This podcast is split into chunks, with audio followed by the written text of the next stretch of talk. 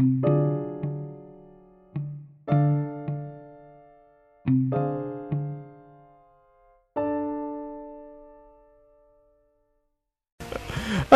Bung Latif, apa yang menarik kita bahas pagi ini, Bung? Ya, uh, ternyata rencana yang disampaikan hmm. oleh Menteri Keuangan untuk menaikkan iuran BPJS hmm. sepertinya akan segera berujung. Oh. Presiden katanya akan berujung segera itu jadi kenyataan. Jadi kenyataan. Bukan berujung dong. tanggung nggak jadi. Itu namanya berujung ke jurang, nggak jadi. Usulannya dibuang begitu aja kan? Ah, kenaikannya berapa, Bung? Uh, sesuai dengan yang disampaikan oleh si ibu. Mungkin jadi kelas 1 160 naik 100 kali eh iya. Yeah. Eh, lah 100%. 100%. Hmm. Wow. Oke, okay. nanti kita akan bahas soal ini, tapi itu BPJS mm -mm. kesehatan. Kesehatan. Ya. Mungkin bisa juga kita belajar kepada BPJS yang lain. Aha. Kenapa di tempat yang lain BPJS santai-santai aja tuh gitu ya. Maksudnya yeah, yeah. uangnya banyak aja gitu lah. BPJS apa tuh? Ketenaga kerjaan. BPJS itu ada kesehatan, ada, ada ketenaga kerjaan. Ketenaga kerjaan. Ah. Kalau ketenaga kerjaan kan itu buat semua pekerja kan? Semua pekerja. Dulunya jam sostek. Ah, ah. Kalau BPJS kesehatan ini kan itu askes. Astek. Eh, as, as, askes. Hah? Askes. Kalau Astek itu Susi dan Alan. Main bulu tangkis. Jadi lu pakai sepatunya loh itu. Oh, iya. Enak kalau untuk bulu tangkis. iya, iya. Ada kayak kayak ada ban radial gitu. Cit cit cit gitu kan. Tahu nggak kenapa namanya Astek? Alan Susi Teknologi. Nah, itu dia. kan saya beli pak. Oh iya iya. Saya kira ini dari pegunungan Aztec dan oh, enggak asal alam susi teknologi. Oke okay, baiklah. Kenapa dengan BPJS ketenaga kerjaan? Ya karena di sini ada bosnya ini mampir ke tempat kita. Selamat pagi Bung Pompi. Selamat pagi. pagi Idola nih. Ih ada Dodi Latif. Aduh. Bukan main ya pagi-pagi sudah lewat Thank you udah mampir kantor, ke Trija FM Mampir ke Trija FM yep. Bertamu dengan kita uh -uh. Kita mau langsung tanya saldo kita berapa ya?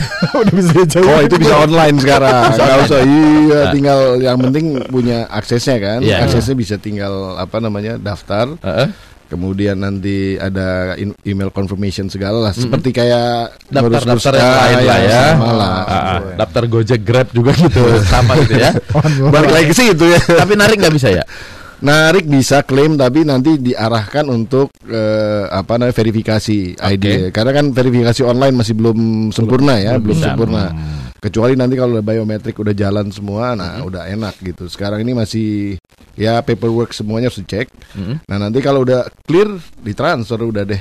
Oh. Nggak ada cash sekarang. Bahaya kalau cash-cash diterima nanti banyak calo. Iya itu dia. Lagian kita bisa OTT kalau terima cash. Di OTT sama siapa Pak? mau, mau direncanakan dulu Bung. Bukan yang kan, kan ini emang hak. Ya, ya, ya kalau ya. hak nggak di OTT lah. Nggak di OTT. Uh, di operasi tangkap sayang apa tangkap sayang bukan OTS. OTS, OTS. Oke, okay. uh, Bung kalau ya. uh, di BPJS Tenaga Kerjaan itu tidak pernah kita dengar persoalan seperti halnya BPJS Kesehatan ini. Apakah memang karena iurannya cukup atau model penggunaannya yang berbeda? Ya, uh, saya mungkin agak flashback sedikit ya, ya flashback hmm. sedikit ya. Ini kan persoalan saya tidak mau mengkritisi kebijakan naik atau tidaknya hmm. gitu, tapi ini kan sebenarnya dari awalnya memang kalau BPJS kesehatan itu udah salah dari awal ketika mendesain angka PBI sebetulnya. Hmm. PBI itu adalah penerima bantuan iuran. Hmm bagi orang-orang yang tidak mampu. Nah, ini yang dari awal pernah juga saya bahas di sini ya. waktu hmm. itu Ya jadi waktu ketika akan dimulai tanggal 1 Januari 2014 itu BPJS Kesehatan kemudian mengeluarkan rate yang untuk PBI-nya itu hanya 19225. Hmm. Padahal secara aktuaria hmm. itu seharusnya seharusnya 36.000 tapi bahkan sesuai dengan ketika ditekan-tekan menjadi 27.000. Hmm. Saya bahkan waktu itu masih di DPR untuk mendorong angka 27.000 itu. Tapi entah bagaimana akhirnya tetap disepakati karena pemerintah mungkin pada awalnya dananya hanya tersedia hmm. jadi sekian gitu. Jadi udah angka 19225 tuh nggak berdasarkan aktuaria sebenarnya. Jadi dari jumlah alokasi dana yang ada dibagi jumlah penduduk miskin muncul angka 19225 kayak gitu gitu. Jadi jadi dari awal sudah agak dipaksakan begitu. Hmm. Jadi bukan secara ideal. Nah, oke. Okay. Tapi persoalan bukan di situ sebenarnya. Persoalannya tapi karena akumulasi dananya kemudian tidak mencukupi ketika pelayanan harus dijalankan ya. Dan sebagian besar ketika saya juga sudah sampaikan memang permasalahan yang mendasar ada iuran yang tidak Mm. Continue gitu di sini ya. Itu di semua kelas berlaku Iya, kejadiannya eh, sama, ada masalah di Saya nggak tahu persis secara statistik ya, tapi eh, feeling saya sih kalau yang namanya BPO itu maksudnya orang-orang yang bebas ya, yang bukan penerima upah dan lain-lain Iya. yang Hmm. apa mandiri Hmm. gitu, Peserta ya, mandiri, peserta ya. mandiri ini. Ya memang kadang-kadang kalau nggak diingetin dia nggak ini gitu ya. nggak- Atau nggak- ada juga begini kan waktu itu kalau nggak bayar dulu stop, Ah. nanti ketika sakit lagi baru Baru, bayar lagi ah. udah langsung boleh lagi waktu itu. Sekarang kan udah nggak boleh kan? Ya itu Ah. itu masalah-masalah yang kemudian dibuat restriksi Hmm. sebenarnya untuk secara tidak mudah gitu orang kemudian menganggap bahwa ini adalah terkesan adalah eh, pengobatan gratis Iya, gitu iya, loh. iya, Jadi iya. sebenarnya obligasinya harusnya Hmm, tetap harus hmm, dipenuhi hmm. gitu. Nah kalau di BPJS kesehatan, eh sorry maaf, maaf, maaf, kalau di BPJS ketenagakerjaan Hmm. itu memang yang namanya pekerja itu diwajibkan karena ada dua parameter. Jadi iuran kami yang paling besar itu dari yang pekerja formal ya. Pekerja formal itu ada yang dari pemberi kerjanya pasti kan Dibayar dari, oleh dari, kantor. dari sini juga Iya, iya sama kan kantor. ada sekian Ah, persen iya. dari kantornya, sekian Hmm. persen dari Artinya langsung potong gaji lah. Betul. Nah itu sama lama terakumulasi Hmm. dengan baik gitu karena yang namanya perusahaan eh, yang BPJS kesehatan juga ya, kalau yang dari perusahaan lancar tuh. Hmm. Nah, Yang mandiri yang ini ya. mandiri ini sama di kita juga yang mandiri juga perlu Iya, terus iya, reminder. Tapi relatif kalau dibandingkan perbandingan antara peserta mandiri kita dengan peserta eh, formalnya itu sekitar ya satu banding 8 atau satu banding 10 lah rate, range range-nya di situ ya. Mhm. Jadi kecil sekali gitu. Jadi sehingga tidak mengganggu. Jam sostek dulu sudah alhamdulillah sudah banyak mengumpulkan dana yang kemudian terakumulasi besar sekali. Sekarang dana kita sudah mendekati 400 triliun. Jadi sudah cukup besar ya, Ya. untuk bertahan. Sebenarnya begini, idenya adalah kalau misalnya memang dari awal ini kan sebenarnya cerita BPJS ini muncul dan muncul karena ada undang-undang SJSN di tahun 2004 Hmm. tahun 2004 ini undang, un- uh, muncul undang-undang aja sistem jaminan sosial nasional ini sebelumnya ada TAP MPR sebenarnya. Pemikirannya sebenarnya hanya ada satu jaminan sosial sebenarnya Untuk semuanya. untuk semua hal. Tapi karena kemudian kompromi kan biasalah Iya, iya. namanya BUMN BUMN dulu kan punya ego Sektoral ya. sendiri-sendiri dia ingin bertahan, dia ingin mempertahankan apa namanya eksistensinya bahkan seperti uh, Sabri dan kemudian Taspen ini harusnya melebur karena ini aktivitasnya sama sebenarnya jaminan sosial. Jadi harusnya cuma ada satu badan. Kenapa harus satu badan? Sebenarnya adalah efisiensi di dalam konteks Oke. uh, operasional. Hmm. Nah, eh, dengan dana jaminan sosial yang ada di BPJS Ketenagakerjaan, kalau misalnya katakanlah BPJS Ketenagakerjaan dan BPJS Kesehatan digabung, Hmm. itu paling tidak kita bisa mendukung operasional yang rata-rata tebakan saya ya range eh, apa biaya operasionalnya BPJS Kesehatan itu sekitar 4 triliun lah ya Hmm. 4 triliun sampai 5 triliun tebakan saya ya saya nggak tahu persis tapi range-nya hampir sama sama kita soalnya nah kalau 4, 4 sampai 5 triliun itu sebenarnya bisa di cover oleh hasil dari dana jaminan sosial BPJS ketenagakerjaan gitu kalau digabung Kalau digabung. sehingga paling tidak untuk dana operasional nggak akan terganggu mereka gitu. Jadi sebetulnya, tapi kalau dana jaminan sosial nggak boleh di cross subsidi ya, itu pidana itu. Jadi Kecuali tadi sistem itu menjadi satu. Nah, Kalau satu artinya operasionalnya boleh. bisa, Oke, iya, tapi iya. dana jaminan sosial misalnya ini jaminan kesehatan, Hmm. yang ini kemudian jaminan untuk eh, Betul. kecelakaan kerja, Ya. jaminan hari tua, Baik. ini nggak boleh di cross subsidi, nggak boleh. Hmm. Ini karena untuk menjaga keamanan masing-masing dananya. Gitu. Iya, baik. Itu Eh, pidana Bung, kalau, kalau jadi di cross subsidi. ada iuran, kemudian ada pengeluaran. Ya. Kalau di kesehatan kan jelas pengeluarannya orang berobat udah setiap hari begitu banyak. Kalau di BPJS ketenaga kerjaan itu pengeluarannya itu di mana? ada dua hal yang besar ya. Hmm. Eh, yang ketiga yang yang paling besar itu tentu jaminan hari tua sekarang. Karena dibolehkan ketika katakanlah seseorang itu kemudian eh, di PHK Hmm. atau kemudian dia berhenti bekerja, Hmm. itu Pensiun dibolehkan. Kalau pensiun udah pasti ya, udah udah pasti. pasti. Iya, iya. Ah. Maksudnya ketika dia masih produktif, Ah. nah, dia berhenti bekerja, Boleh Nah, ngambil. boleh ngambil. Zaman dulu nggak boleh. Yang Ini- dulu itu yang boleh diambil hanya jumlah tabungan kita di sana. Iuran Zaman kita. dulu nggak boleh. Nggak boleh sama Iya, sekali. kalau zaman Sampai dulu kan nunggu umur Umur Nah, pensiun. umur, Umur pensiun. umur pensiun. Oh. Zaman Iya, iya, dulu iya. sekarang dibolehkan. Oh. Jadi baru bekerja berapa lamanya kalau kemudian dia kehilangan pekerjaannya dia boleh Nanti masuk lagi dia kerja? Itu dianggap Baru Iya, baru lagi? dia baru lagi dia Oh, nol nol lagi lagi. tahun. Oh, iya. Oh, seperti iya. itu. Jadi pengeluarannya salah satunya itu ya. betul. Pengambilan jaminan Itu yang paling tua. besar ya, sekitar tahun itu tuh tahun 2017 tuh sekitar 17 sampai 18 triliun itu. Oke. Terambilnya dana untuk JHT klaim JHT ini. Yang kedua adalah eh, jaminan kematian dan jaminan kecelakaan kerja. Eh, Kalau kecelakaan kerja itu kalau pengobatannya oleh BPJS kesehatan? enggak, oleh kita. Oh, kalau Kerja. kecelakaan dalam Iya, kerja, tapi yang hanya terdaftar di kita, Iya, iya, iya, bukan iya. yang terdaftar BPJS Kesehatan ya. iya. Karena kan kalau tidak terdaftar di kita, kita juga memberikan santunan kepada orang yang bukan peserta juga pidana Iya, juga iya, gitu iya, ya. Iya, iya. Nah, jadi kecelakaan Oke. kerja beda dengan ya, jaminan Pengob- kesehatan biasa. Dengan Eh, pengobatan biasa. pengobatan biasa. Jadi kalau seseorang di misalnya di jam kerja, di Iya. lingkungan kerja, dia eh, ada- kolaps lah ya, Iya, Nah, iya, terus iya. perlu mendapatkan medical attention gitu. itu Nah, itu ya, oleh BPJS Kesehatan harusnya, harusnya. Oke, oke. oke. Cuman masih banyak orang rancu Iya. terhadap situasi seperti ini dan BPJS Kesehatan pun sekarang udah mulai ya dalam tanda petik menolak ya Hmm. untuk mengcover hal-hal seperti itu sekarang. Oh. Oke. Nah, itu dua tadi. Hmm. Eh, pengkematian, kematian dan pengobatan satu satu satu Peng- ini. penga- be- be- apa kematian itu yang natural maksudnya. natural, ah. Tapi kan kecelakaan kerja bisa juga kematian, bisa eh, cacat, cacat, bisa ah.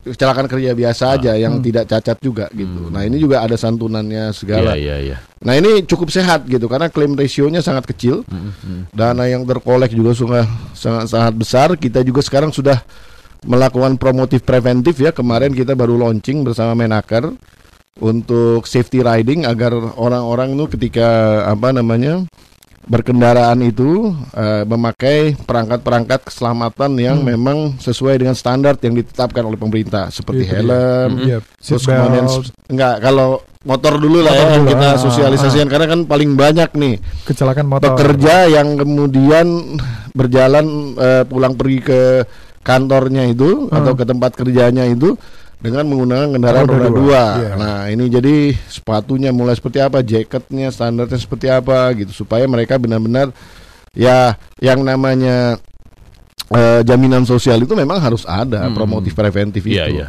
Karena kalau semuanya kuratif, ya klaim ini seperti BPJS kesehatan ini sebetulnya. Iya, iya. Dengan Yang uang terjadi. 400 triliun udah eh, seperlimanya APBN kita itu ya. Ya kira-kira seperti itu. Heeh.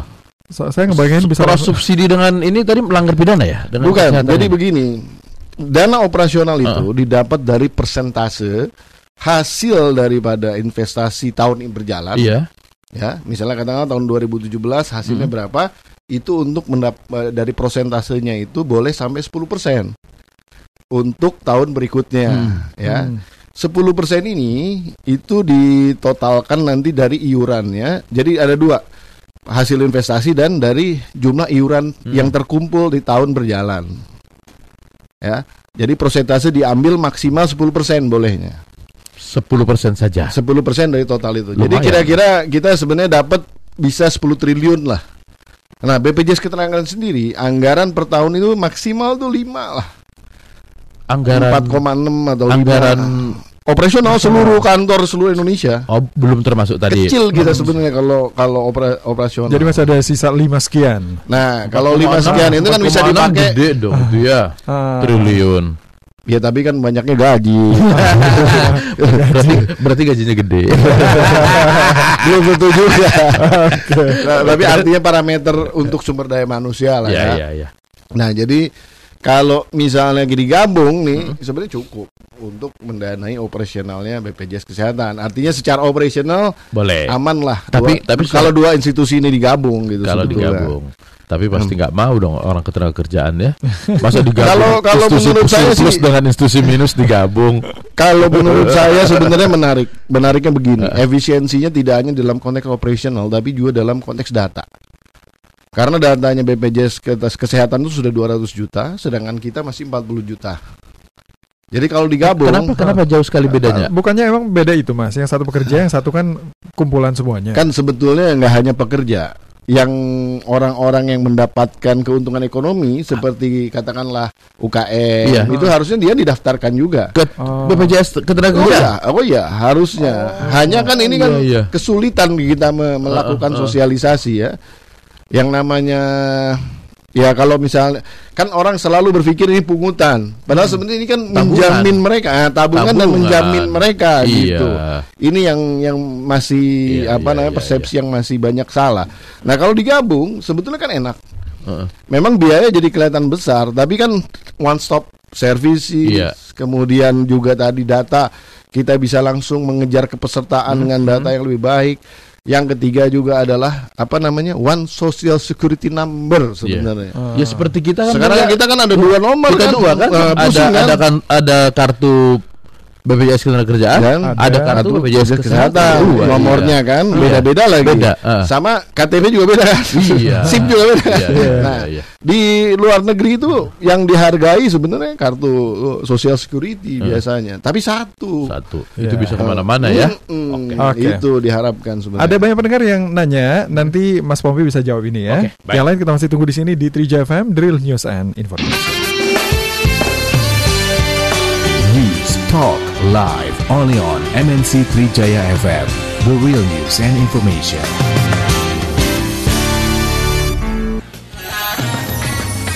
You're listening 104.6 MNC Trijaya FM Jakarta.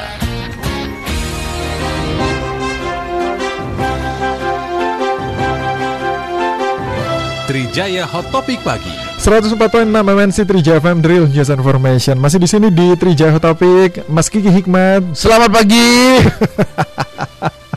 tunggu pembalasan ada info lalin dari Mas Kiki ya Kalibata Pancoran padat Macet. cuaca cerah dia Iya, nggak mau iya. bilang macet Oh iya iya. dia ini orang yang suka menggunakan kata-kata eufemisme Oh iya. iya. permaafan kepada situasi Mas ya Kiki karena kita pakai monitor jadi video ini nggak autoplay.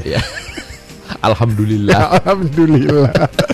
Oke, kita masih bersama dengan Mas Pompi. Ya. Ada pahanan yang begini. Hmm. Mas Pompi ini kan saat menguasai materi permasalahan BPJS ya, karena menguasai induknya. yaitu jam sostek ah. secara keseluruhan Harusnya kemarin dilibatkan penuh dalam diskusi penetapan besaran yuran BPJS nggak kesehatan. boleh nanti double dia gajinya. BPJS ketenaga kerjaan BPJS Oh, kesehatan kalau jadi narasumber boleh lah, masa nggak boleh. Nggak, nggak boleh. Dia udah dibayar negara satu kali. Tadi dananya 400 triliun, saya mikir buat ini nih. Langsung pikir, wah kalau bikin ibu kota baru Langsung selesai ya, langsung langsung selesai selesai. dong.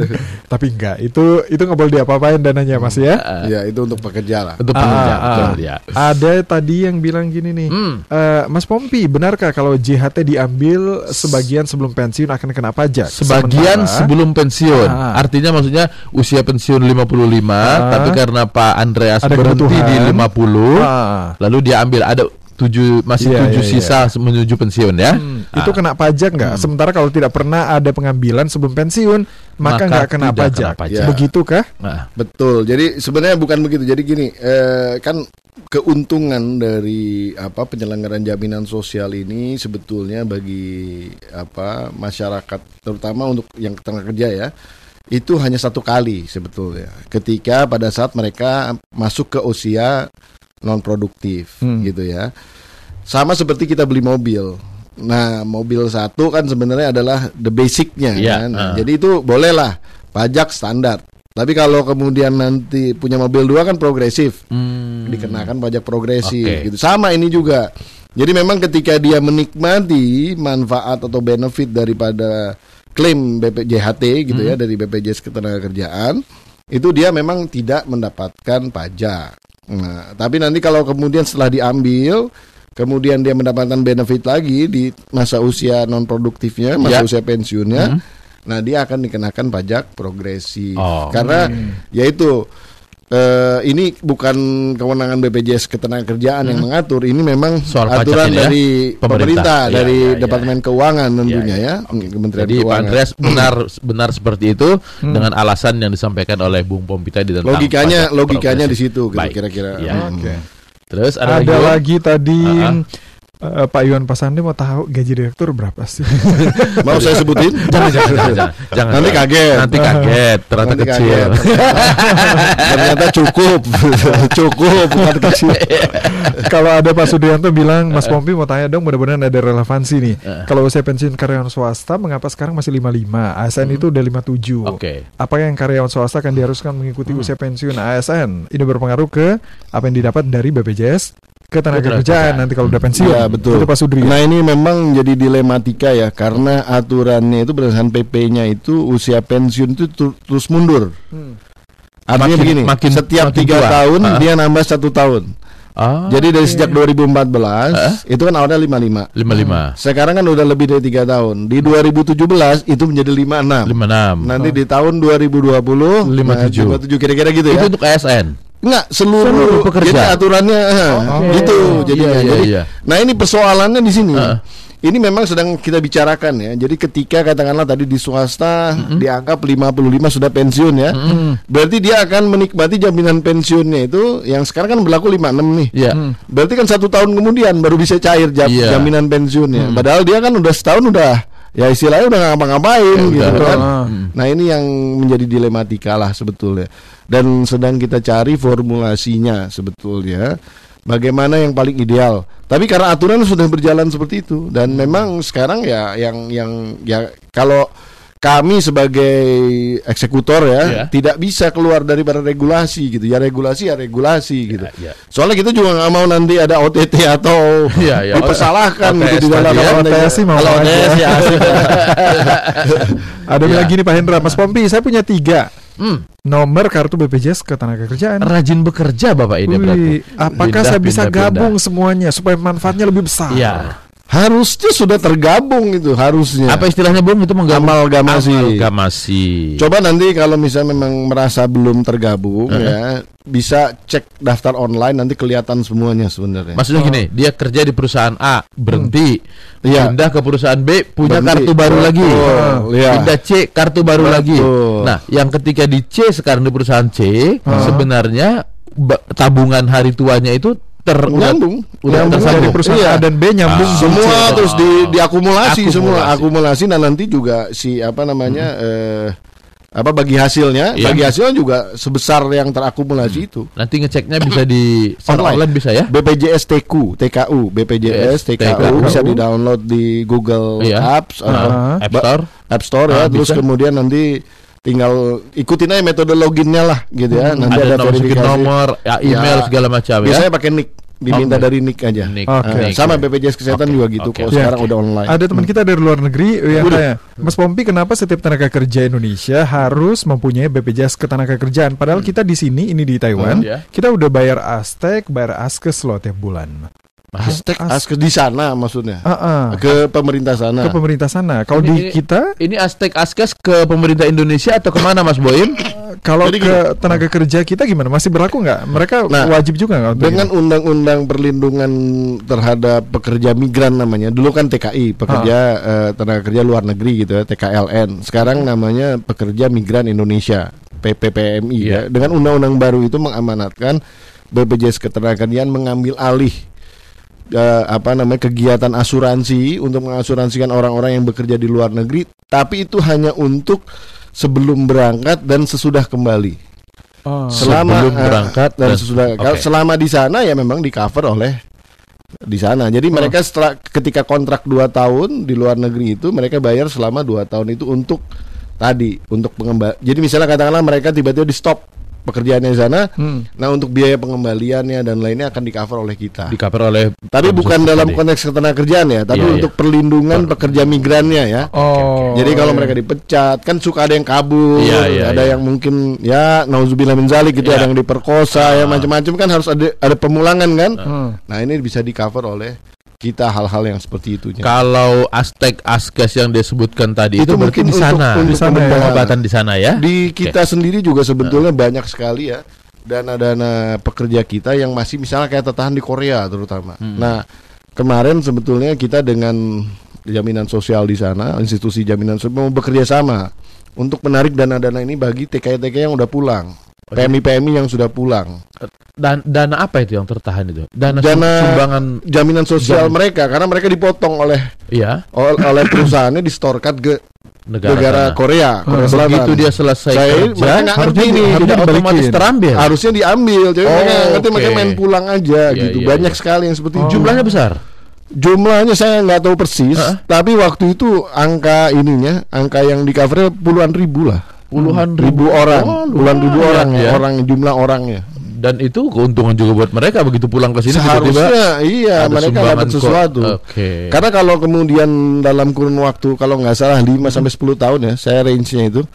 Itu kalau nggak diklaim itu milik jadi pemerintah di sana enak bener tuh. Oh, jadi ada batasan Itu waktu ada. yang diklaim Betul. malah hilang pulang ke sana, pulang ke negara. Jadi milik negara sana. Dibikin nanti mereka uh, ada banyak uangnya bikin Ah. film lagi. Berarti kita yang nyumbang di Korea itu. Ah, I- itu satu kasus di Korea, negara lain juga kayak gitu mas? Eh yang secara signifikan dibicarakan baru itu. Korea. Eh, Mungkin yang lain sama mungkin. Iya. Kita harus bisa harus identifikasi dulu. Iya iya iya. Kita berdoa semoga di Arab juga diasuransiin tenaga kerja kita di sana ya. Betul. Karena kan banyak juga di sana kan. Malaysia, Hong Malaysia, Kong dan Hong- yang lain. Hong Kong mungkin sama Korea mungkin lebih lebih rapi sama rapinya dengan Ya, Korea. seharusnya barangkali, ya, perli- secara perlindungan Hong Kong Iya, bagus iya. sekali itu. Oke oke. Oke. Masih ada yang lain? Ada tadi yang punya oh, Oh, Saya ah. punya jam sostek tahun 90 mas, Jawa Oke. Tengah, mutasi ke Jakarta, daftar lagi di sini. Eh, Eh, di Jakarta maksudnya. Ah, Eh. BPJS TK dan kesehatan. Saya pernah cek saldo yang Jawa Tengah ternyata udah nggak terdaftar. udah enggak. Oh, Padahal dia udah mutasi dari Jateng ke DKI. Nah, kalau kejadian seperti itu biasanya ada ya teknis pencatatan yang mungkin zaman dulu itu tidak pakai nik gitu loh. Sedangkan sekarang referensinya nik. Nah, nggak ada salahnya kan kita mengupdate sebetulnya, Ya. melaporkan diri bahwa nih saya ini dulu yang bekerja di sana loh. Hmm, gitu. hmm, Jadi hmm. Kalau misalnya tidak muncul di sistem, sebaiknya datanglah ke Kantor. kantor, cabang terdekat melaporkan diri bahwa ini loh kita minta diamalgamasi tadi Iya. kira-kira gitu itu nggak susah kok kalau bukti-buktinya ada semuanya ada sebenarnya cepet itu Atau mungkin nggak gini, ternyata perusahaan itu nggak bayarin jam sostek kita. Nah, tidak terdaftar, tidak ada tabungannya, orang nggak dibayar. ini cerita perusahaannya. cerita lain lagi namanya ini, Gajinya dipotong. ini memang ini, ini PDS namanya Apa itu? PDS pe- perusahaan daftar sebagian Ah. banyak sekali kasus-kasus seperti bahkan di BUMN juga sama banyak. Perusahaan daftar sebagian maksudnya? ya diakal-akalin lah Artinya bisa daftarnya itu misalnya katakan ada 100 orang Hah? yang didaftarin cuma 50 misalnya atau oh iya iya iya. atau iya. misalnya gajinya 100 juta dibuat jadi 10 juta ya, ya ba- da- daftar sebagian tuh jadi Iya. hanya dilaporinnya tidak sesuai dengan kenyataannya lah kira-kira itu istilahnya perusahaan Abu Nawas berarti itu. Ah, iya, iya. bukan a- Ngakal-ngakalin. akal bulus. Akal bulus. PDS ya.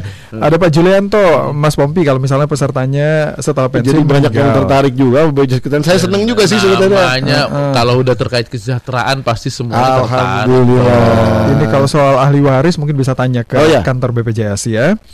Eh, mana Nah kalau ahli waris tergantung dia ininya Ini mau, Kalau- mau ngambil klaim kalau keluarganya udah meninggal. nggak ada masalah Gampang bisa ya? tapi memang harus datang ke cabang terdekat tapi benar-benar eh, apa jelas ya Hmm. eh, rentetan biasanya kita minta keterangan dari lurah lurah Ya. apa setempat lah Ya, ya. Karena pernah juga itu ada ada ahli warisnya dua yang datang. Ah. Dua kali kawin dia. Ah.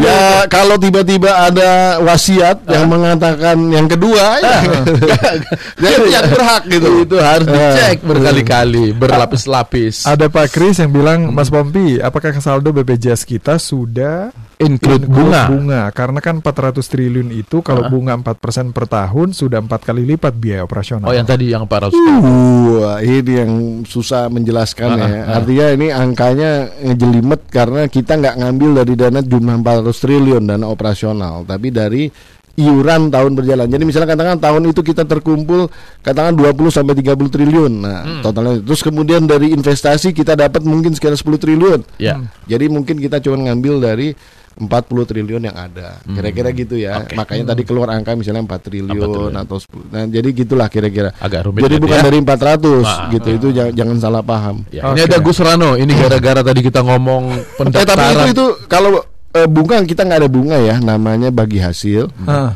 Kan kita non profit. Oh. Non profit organization. Oh non profit Iya. bukan karena syariah ya.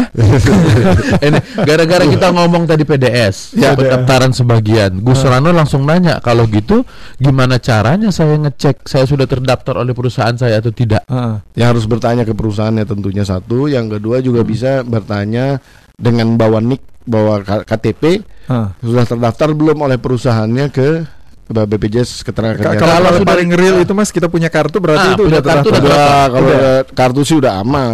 Oke. Kalau enggak ya bawa aja. Karena itu memang kewajiban kewajiban ya daripada pemberi Perusahaan. kerja. Hmm, Jadi kalau misalnya itu dilaporin aja nan- nanti perusahaan akan kena sanksi sebenarnya. Oke, Ah. jadi Gus Rano kalau sudah terima kartu otomatis pasti sudah terdaftar. Iya, betul. Apakah iurannya dibayar terus menerus ya? Nah, itu memang harus rajin mengecek. Rajin mengecek.